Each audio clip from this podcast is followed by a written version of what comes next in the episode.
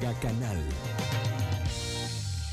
¿Cómo está usted? Muchas gracias por estar con nosotros esta mañana en nuestro primer corte informativo. Le agradezco que nos acompañe. Ya lo sabe, estamos transmitiendo totalmente en vivo para usted a través del canal 151 de Megacable. También estamos por Facebook Live. En esta red social nos encuentra como Mega Noticias Colima. Ahí tiene todos nuestros contenidos y también estamos grabando, grabando precisamente este contenido para que usted lo disfrute, lo tenga, lo escuche por ahí de las 11.40 de la mañana en la plataforma de Spotify. Y vamos, vamos empezando, que bueno, pues eh, uno de los eh, temas que se ha llevado la agenda de esta semana, pues han sido las medidas eh, propuestas, las medidas para contener contener un poco COVID-19. Ya escuchamos a la Secretaria de Salud, todos los días escuchamos a las autoridades de salud que, bueno, pues nos dicen, nos advierten que, bueno, pues estamos por alcanzar la saturación de los servicios de salud, el colapso de los servicios de salud, ya hay saturación en momentos de los diferentes hospitales que hay en la entidad donde se atiende COVID-19 y bueno, pues esto nos ha obligado a tomar pues medidas, a usar ahora sí el cubrebocas. Ya, ahora sí, si, caminamos por la calle, veíamos ayer en las imágenes que nos presentaba mi compañero Pepe Huerta, el reporte que nos hacía mi compañero Manuel Pozos, que bueno, pues ya hay más conciencia entre las personas, aunque aún Aún todavía hay quienes pues no usan el cubrebocas, no les importa, no ven ningún peligro. Y ya le presentamos la historia ayer de, una persona que, bueno, pues eh, no creía en COVID y pues a la mala tuvo que creer y es, eh, pues nos dicen que no se escucha, ¿sí se escucha? ¿No se escucha? Dicen, ¿sí? Ah, pues aquí dicen en el, en el live que no, que no se escucha. Muchas gracias. amor, mi dulce amor, así se llama, ¿eh? eh y fíjese nada más, eh, sí, dicen que sí se escucha, ¿eh? Entonces, quién sabe qué pasará con su, con su, con su Facebook Live. Pero bueno, ahí está, ya, ya avisamos aquí y sí se escucha. Pero bueno, le decíamos de estas medidas, les decíamos de las medidas que deben de tomarse, las medidas que estamos, que debemos de tomar los ciudadanos, que deben de tomar eh, los dueños de negocios, que las autoridades deben hacer que se acaten, pero hay un sector del que le hemos hablado constantemente y que no, pues eh, muchas veces no pone de su parte. Es el sector del transporte público.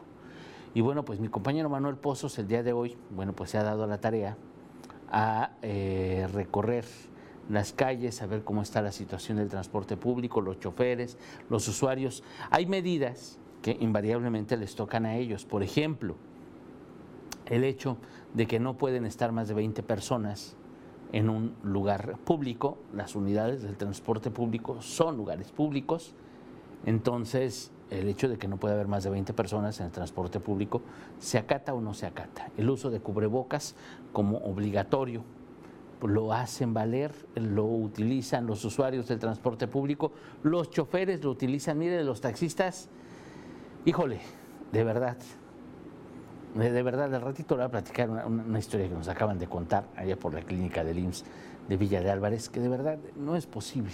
Todos los días escuchamos quejas sobre taxistas. De verdad, si no, si no quieren manejar un taxi, no lo hagan. De verdad, está, es complicadísimo. Hay quienes tratamos de tomar las medidas, tratamos, se supone que el taxi es una unidad en la que se suben muchas personas, el taxista debería de utilizar cubrebocas, eh, la unidad debería estar eh, limpia por lo menos, eh, por encimita y aunque sea, pero ni eso muchas veces. Y así exigen que saquen de circulación a las unidades de transporte público de plataforma, exigen que los mototaxis sean retirados, exigen un montón de cosas, ¿Con qué cara, señores? De, verdad, ¿con qué, ¿con qué cara? Pero vamos, vamos al tema del transporte público con mi compañero Manuel Pozos, que bueno, pues vamos a ver qué nos, qué nos cuenta esta mañana precisamente sobre las medidas que se toman en las unidades. Manuel, muy buenos días. ¿Qué tal, Ulises? Muy buenos días. Te saludo en este día. Efectivamente nos encontramos aquí eh, frente al Jardín Núñez, en esta parada del transporte público que es muy concurrida aquí en el centro de la ciudad de Colima. Fíjate, Ulises, que efectivamente hemos estado observando cómo este, algunos de los choferes del transporte urbano, este, podemos decir que ya hay mayor conciencia en, cuanto al uso del cubrebocas, ellos para protección de, los mismos choferes. Pero también, Ulises, fíjate que todavía hay conductores que se resisten a, a utilizar este, este implemento este, que han exigido las autoridades de salud del Estado. Eh, en cuanto a lo que comentabas, que si se, si se al ser el cubrebocas un elemento obligatorio para la vía pública, si se está exigiendo en el transporte público. Fíjate que los choferes nos han comentado, hemos platicado con algunos de ellos y nos han indicado que ellos solamente realizan una invitación a los usuarios, a los usuarios del transporte, ya que no, hasta ahorita no tienen ninguna instrucción de negarles el servicio a aquellas personas que de pronto no estén, quieran abordar las rutas de transporte y, este, y no estén utilizando el cubrebocas. En todo caso, dicen que ellos solamente pues, realizan una invitación y no pueden negarles el servicio a las personas que no estén utilizando el cubrebocas. Hay algunos que nos llegó a comentar que en, ese, en su caso pues portaba eh, cubrebocas extra eh, para que también ofrecérselos a las personas que de pronto se subían y sin sin portar este elemento. Sin embargo, pues como te menciono, pues los mismos choferes nos están comentando que ellos no tienen ninguna autorización para negar este servicio a aquellas personas que no lo estén utilizando. Solamente se les realiza la invitación a que lo porten, a que este, también ocupen algún, algún asiento sin guardando la sana distancia y también eh, hemos platicado y hemos observado con el paso de las rutas de transporte, pues por, por ejemplo, en este horario, pues este, no van, pues podemos decir que van respetando su capacidad de máximo 20 personas, este, eh, y también incluso también los mismos usuarios, ya más de las, del 90% de las personas que se, se, suben al transporte público están utilizando este elemento que es el cubrebocas. Sin embargo, como te menciono, todavía hay personas que, tanto usuarios como choferes, que se resisten a utilizar este, este elemento. Pues podemos observar, eh, Ulises, aquí está una, de, una ruta de transporte a mi, a mi espalda, en este momento se acaba de llegar. Y, y también quiero decirte que, que, la frecuencia de las rutas está, podemos decir que está, este, es amplia, está, está tranquila, está calmada, porque eh, hemos visto, hemos este, permanecido aquí y de pronto hay espacios de 10, 15, 20, hasta 20 minutos sin pasar de, ninguna unidad de transporte para prestando este servicio. Entonces, este, Ulises, esta es la situación que está prevaleciendo aquí en cuanto al transporte público aquí en el centro de la ciudad de Colima. Regreso contigo. Bueno, Manuel, eh, pero sí hay, si ves más personas, hay más personas que usen cubrebocas que, por ejemplo, hace cuánto hicimos otro recorrido, dos semanas, una semana, prácticamente cada semana estamos eh, saliendo a las calles. Sí hay más personas con cubrebocas en la calle. Así es, así es, Ulises. Fue también la observación que, hicimos ayer. Ya más personas están conscientes de utilizar este elemento, el cubrebocas que han exigido las autoridades de salud. Como te menciono, también en el interior del transporte público, los usuarios también este, suben, ya la mayoría sube con cubrebocas. Uno que otro se llega a observar este, todavía sin utilizar este elemento, pero pues Aquí, como, como te he mencionado, pues los, los, mismos choferes reconocen que ellos no pueden negarles el servicio, solamente les, les realizan esta invitación a utilizarlo. También, pues fíjate, curioso, hemos observado que también mientras estuvimos aquí, hay algunos choferes que llegaron este, sin utilizar el cubrebocas y bueno, pues al ver la cámara también este, y, al saberse que van a ser grabados, pues rápido este, lo buscan entre sus pertenencias el cubrebocas y se lo colocan. Este, pues también eh, no queriendo salir en, las tomas de mi compañero Juan, pues sin utilizar el cubrebocas. Ulises. Para que, no los, para que no los vayan a quemar. Muy bien, Manuel, pues les agradezco mucho el reporte. Muchísimas gracias. Claro que sí, Ulises. Muy buenos días. Muchas gracias, mi compañero Manuel Pozos. Ahí lo tiene. Si lo traen cargando, pues póngaselo. Si es algo que tenemos que usar, póngaselo. Ya si usted cree que si sirve, que si no sirve, no lo haga por usted, hágalo por los demás pero póngaselo. Procure cargarlo y ponérselo si, es, si está en algún lugar, si está en algún lugar público. De verdad, de verdad que es algo importante porque, bueno, pues las estadísticas ahí están, los casos van aumentando. Ahorita le vamos a platicar, va a ver usted cómo estamos en los casos en los casos acumulados, en los casos activos de COVID-19 aquí en la, en la entidad. Fíjese nada más. Ayer, ayer realmente fueron 25 casos nuevos los que se presentaron, de acuerdo con el último reporte de la Secretaría de Salud. Realmente, domingo, lunes, no, es, no son muchos los casos que se presentan. Eh, pues seguramente por las confirmaciones, el personal que trabaja en los laboratorios, pero es una constante, es una constante la noche del domingo y la noche del lunes que no se reportan muchos, muchos casos. Ya a partir de hoy, martes, hasta el sábado es cuando pues salen ahora sí que, que todos los demás, pero por ejemplo pues eh, ya la, lo, que es totalmente, totalmente destacable en los casos activos principalmente, bueno pues es que Tecomán como municipio individual, bueno, ahí tiene usted, ahí tiene usted el mapa, Tecomán, pues con 215 casos activos, ahí lo tiene, ahí lo tiene usted, Tecomán, con 215 casos activos, ya es el eh, municipio por sí solo que presenta más, más casos, es el municipio de Tecomán, ahí lo ve, ahí lo ve usted en el mapa. Le sigue, le sigue precisamente el municipio de Manzanillo con 188 casos y pues apenitas, apenitas por debajo Colima con 175 casos activos, eh, Villa de Álvarez con 137. Serían estos cuatro municipios pues los focos rojos de la entidad. Pues ya básicamente Manzanillo en el tema de los casos activos se empieza a rezagar por Tecomán por Colima, serían estos dos municipios. Le digo, Manzanillo 188, Colima con 175, pues ya estamos a nada de llevarnos los casos activos que tiene, de superar en casos activos a los que tiene el municipio de Manzanillo. Ahí tiene usted, así es como está la entidad. Y bueno, pues, ¿qué le podemos decir? Las medidas ahí están mientras pues autoridades se aferran a sus planes, en el caso de Manzanillo, en el caso de Colima, que bueno, pues las autoridades van por su reactivación económica sin proteger la salud, sin importarles el tema de la salud. Ellos no pueden exigir nada, no pueden obligar a nadie. El plan Colima y su gente pues está para que todos abran, la reactivación económica, todo lo que da.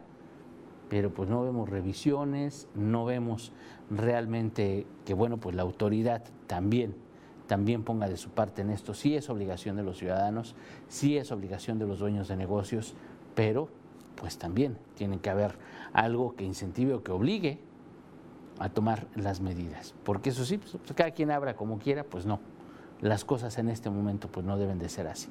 En Manzanillo pues ya vemos, hay una bonita reactivación económica, las playas están abiertas aunque digan que no, eh, los hoteles están trabajando, que no deberían, pero están trabajando. Y bueno, pues si están operando, pues que traten de cuidar lo mejor que se pueda a los huéspedes, que traten de cuidar lo mejor que se pueda a sus empleados. Porque eso sí, hay reactivación económica, insisto. Pero pues, y, y, lo demás, lo que tiene que ir de la mano con esa reactivación económica, ¿dónde, dónde está? Así es como estamos viendo y precisamente estos cuatro municipios, que bueno, pues ahí es el resultado los datos que le estamos presentando, las estadísticas, los casos activos en este momento, pues son resultado, parte de esas políticas que han implementado esos municipios. Son parte de la falta de coordinación entre autoridades municipales, estatales y federales. No es la primera vez que se lo decimos. Ahí están los resultados. Y lo que nos toca ahorita en este momento a los ciudadanos, pues es cuidarnos, porque también en las muertes, pues eh, vamos eh, con 196 personas que han perdido la vida. Los hospitales cada vez están más saturados. Vamos ya al hospital a atendernos cuando pues ya es realmente tarde y no vamos a tiempo además. Minimizamos la enfermedad, minimizamos las cosas, no queremos creer. Entonces cuando ya la vemos en serio es cuando vamos al hospital, pero pues muchas veces vamos al hospital. Perdóneme la expresión, pero pues vamos al hospital nada más a morir. Muchas veces así pasa. Entonces no tendría por qué ocurrir de esta manera, no tendría por qué suceder así, pero bueno, ahí tiene usted cómo están las cosas hasta este momento con relación en los casos de COVID-19 en la entidad. Eh, sobre el tema de educación, hoy la Secretaría de Educación sostiene reuniones con el gobierno del Estado, con el Consejo Estatal eh, en Salud, con el eh, Consejo del Estado, de Protección Civil, todas las autoridades van a reunirse con la Secretaría de Educación para ver el tema del siguiente ciclo escolar. Que bueno, ya estamos realmente a la vuelta, estamos a 28, imagínense nada más, estamos a 28 de julio. El ciclo escolar tendría que empezar pues en prácticamente dos semanas. Tendría que esperar, tendría que iniciar prácticamente en dos semanas el ciclo escolar y apenas, apenas van a ver qué va a pasar. Apenas van a ver qué va a ocurrir. Eso sí, ya pidieron, la, ya nos dieron la lista de útiles escolares, ya todos los papás tienen que comprar los útiles cuando no sabemos cómo va a arrancar el ciclo. Si usted ya la compró, mal, ¿eh? No, yo, que usted me esperaba tantito. Porque ha ocurrido, ya tomaron la decisión en otras entidades del país no van a empezar el ciclo el 10 de agosto. Este curso remedial que se había descrito, que se había planteado, que iniciaría el 10 de agosto, a finales de agosto sería entre el 10 y cuál día, déjeme le digo, sería entre el 10 y el 28 de, de agosto. Creo que era el curso remedial, era prácticamente todo el mes de agosto y a partir del mes de septiembre ya iniciaría el ciclo escolar. Se planteaba que las clases pues serían escalonadas, ya le habíamos dicho, lunes, miércoles y lunes y miércoles de la A a la N y martes y jueves de la M a la Z. Algo así se tenía planteado, ese era el primer planteamiento, esas clases escalonadas y el viernes irían a clases los eh, alumnos más rezagados. Eso en el nivel básico de educación sería preescolar, primaria y secundaria. Ya en el tema de bachillerato y superior, pues ya lo definirían los planteles, lo definiría, por ejemplo, la Universidad de Colima. Ya es otro sector, ya son, pues ya, ya, ya son más maduros los, los, muchachos. Digo, lo pensé, ¿eh? perdón, pero luego salen con cada cosa. Pero vamos a ver qué es lo que deciden, en todo caso, las la universidad o las universidades en el caso de bachillerato. En el caso de la educación básica, que bueno, pues ha sido el coco, perdón que lo diga de esa manera, pero ha sido el coco de todas las autoridades educativas del país. ¿Por qué? Porque simplemente el último trimestre del ciclo escolar, pues no, no lograron, no lograron eh, el aprendizaje, no lograron la conexión con los alumnos, no lograron realmente lo que debería ocurrir. Sí, hicieron todo el esfuerzo, muchos de ellos, claro que sí. Pero ¿qué pasó con los eh, niños que viven en comunidades rurales? Sí, salvo algunas honrosas excepciones, ¿qué pasó? ¿Los atendieron? ¿Cómo los atendieron? ¿Fueron? ¿No hubo clases? Realmente no tenemos información. Y fuimos y les preguntamos, y pues bueno, la maestra iba cada 15 días, les dejaba las tareas, ya no volvía a ir, realmente pues no lograron. Concluyó el ciclo como se pudo, la verdad. De acuerdo con el, el planteamiento del secretario de Educación del Gobierno Federal, Esteban Moctezuma, bueno, pues estas clases, estas clases, pues se llevarían a cabo con los materiales, con los útiles que ya tenían los niños del ciclo, en su presente ciclo escolar, el ciclo escolar 2019-2020 con ese, con ese material, con esos cuadernos, con lo que tenían ya en casa, iban a terminar el ciclo escolar. ¿Y qué pasó? No pasó así. Tuvieron que comprar hojas, tuvieron que comprar materiales extras y los cuadernos, lo que ya tenían, salvo algunos libros, ahí se quedó. Simplemente ahí se quedó. Entonces ahora, pues como nos piden una lista de útiles escolares normales, cuando las clases no van a ser normales, ni siquiera con el curso remedial. Imagínense nada más, si las autoridades, que son autoridades, y las autoridades de educación, pues, que son personas, digo, son personas preparadas, no tienen idea de cómo actuar, no tienen idea de qué van a hacer. O sea, porque nada más mandaron las listas de útiles escolares por mandarla. No sé si a usted le mandaron alguna modificación. Pero mandaron una lista de útiles como si fueran a la escuela los niños normal. Y no se han dado cuenta que la normalidad de ahorita no es la misma normalidad de hace cinco meses. No se dan cuenta que el ciclo va a ser de una manera muy distinta que no vamos a regresar todos los niños a las clases, al hacinamiento como era antes. No va a ocurrir, en el corto plazo no va a ocurrir. Y así como están, imagínense nada más, así como están en esa negación los maestros, así como están en, en esa negación los directivos, como están en esa negación las autoridades educativas, pues claro que estamos los ciudadanos. Por eso escuchábamos ayer en el informativo con mi compañera Dinora Aguirre Villalpando, que bueno, pues todavía hay quienes, usted escuchó a la, señora, ¿no? Que es que está mal de la, tiene una enfermedad respiratoria y el cubrebocas le hace, le hace daño. al contrario, es la que debería usar el cubrebocas. Y podemos poner pretextos que pues al final son ignorancia. Imagínense la capacidad entonces de los maestros, de los directivos, de las autoridades educativas para no pensar que las cosas van a ser distintas para querer que las cosas sean normales. Vamos a ver qué pasa. Hoy lo tienen que definir. Hoy nosotros también le vamos a dar un adelanto informativo de qué es lo que tienen hasta ahorita planeado o planteado para el siguiente ciclo escolar. Porque créame, créame, que no tienen la más mínima idea. Y si usted no ha comprado sus útiles escolares, aguántese tantito. Tenga paciencia esta semana. No los compre. Posiblemente cambien las cosas posiblemente pues, se den cuenta que estamos en una situación distinta, que las necesidades educativas pues, van a ser distintas. Yo sigo insistiendo con el tema del Classroom y de todo ese rollo de la tecnología.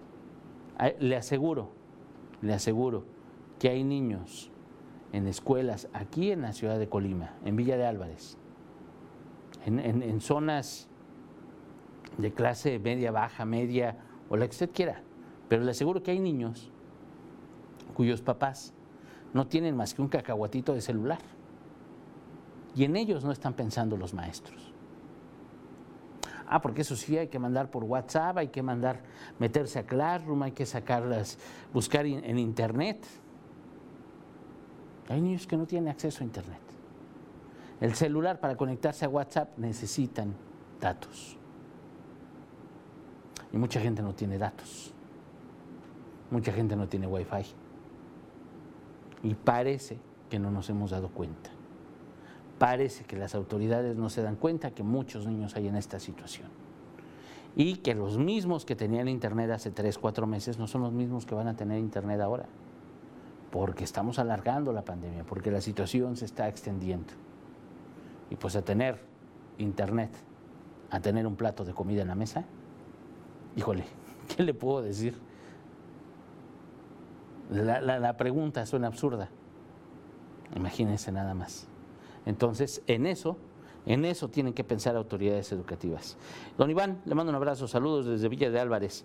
En nuestro caso, el Jardín de Niños, terminamos el ciclo con la gestión en línea de la maestra. No se involucró a los ayudantes eh, pedagógicos. Después se nos notificó de una plaga de ratas en las instalaciones y aunque nos ofrecimos como papás para ir a ayudar, nos eh, postergaron el tema hasta la fecha y ya va más de un mes. Gracias por las noticias. Al contrario, Iván, le mando un abrazo. Muchas gracias por, por escribirnos. Pues es la desorganización que tienen. Mire, platicaba con, maestros precisamente sobre esta, sobre esta situación, cómo le harían, cómo le van a hacer. Y me, decía un, maestro, es, un académico, no un maestro. Digo, maestro por el conocimiento, pero es un académico.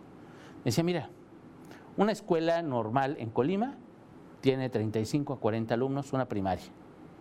35 a 40 alumnos.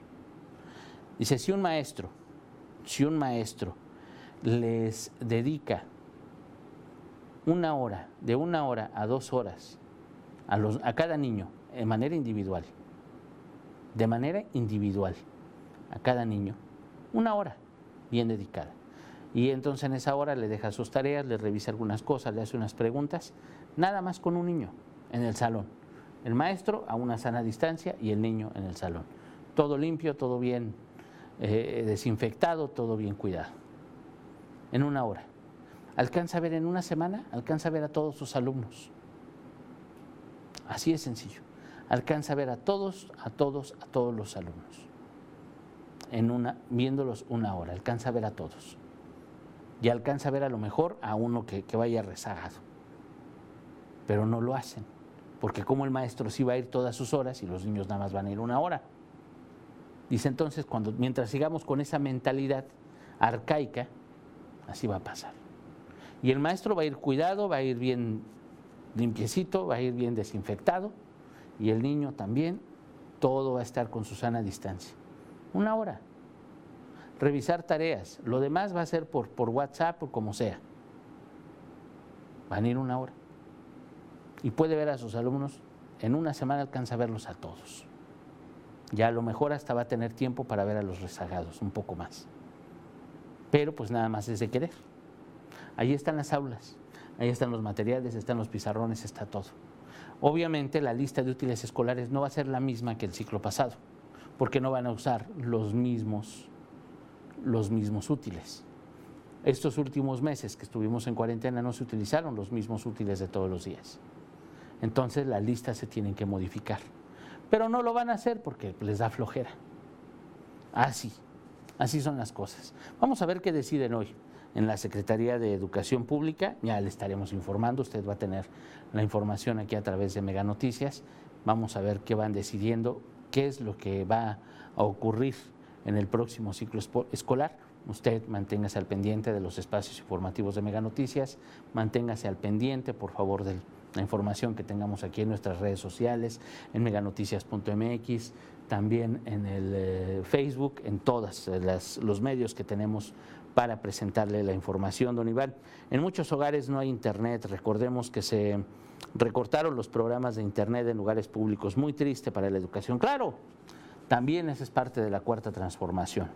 Y la, idea y en el discurso dicen que pues quieren acercar Internet a todos, cuando nos damos cuenta que cortaron México Conectado, cortaron muchos programas que eran muy útiles para la ciudadanía y especialmente para quienes no tienen para pagar esos servicios.